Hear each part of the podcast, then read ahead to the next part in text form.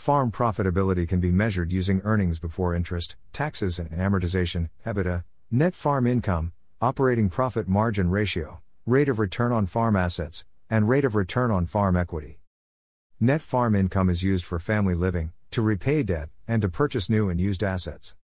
At the end of a farming season, every farmer should be fully aware of the profitability and productivity of his agricultural production. Aiming to be productive, farmers are faced with many factors limiting a farm's productivity. Available land, cost of agricultural commodities, challenging weather conditions, problems with market access, poor knowledge, and lack of new technologies all affect the performance of a farm. Farm productivity is important for many reasons, from providing more food, better competitiveness on the agricultural market to personal benefits for the farmers such as income, health, and well being, as well as being able to increase the outputs of labor.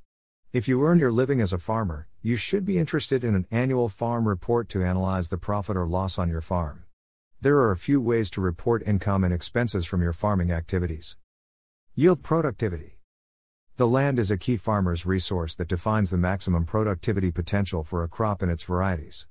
Therefore, one of the key productivity indicators is yield productivity, which shows how a specific crop variety performs on one hectare/acre of land. Understanding which crop variety performs the best is crucial for future crop variety selection and production optimization. Good agricultural practice recommends creating a season plan that defines expected yield quantity and forecast of a selling price to understand possible income per crop and variety. If a season plan is created, you are able to benchmark yourself continuously, whether you are underperforming or overperforming. Finances are crucial for every type of farm production. You can farm as long as you have money.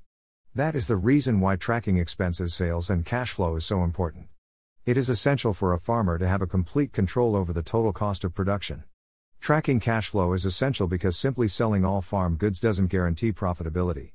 However, actually getting paid for all of the goods does, hence the importance of keeping cash flow above zero. Understanding the ROI of a crop production helps with understanding which crops are profitable.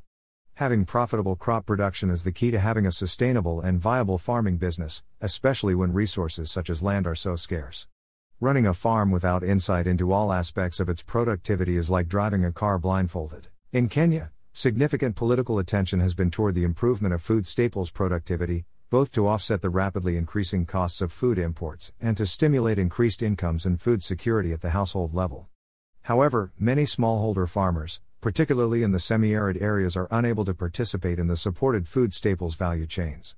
Geographic barriers like remoteness, and poor access to natural resources such as water, limit market participation of smallholder farmers in these regions.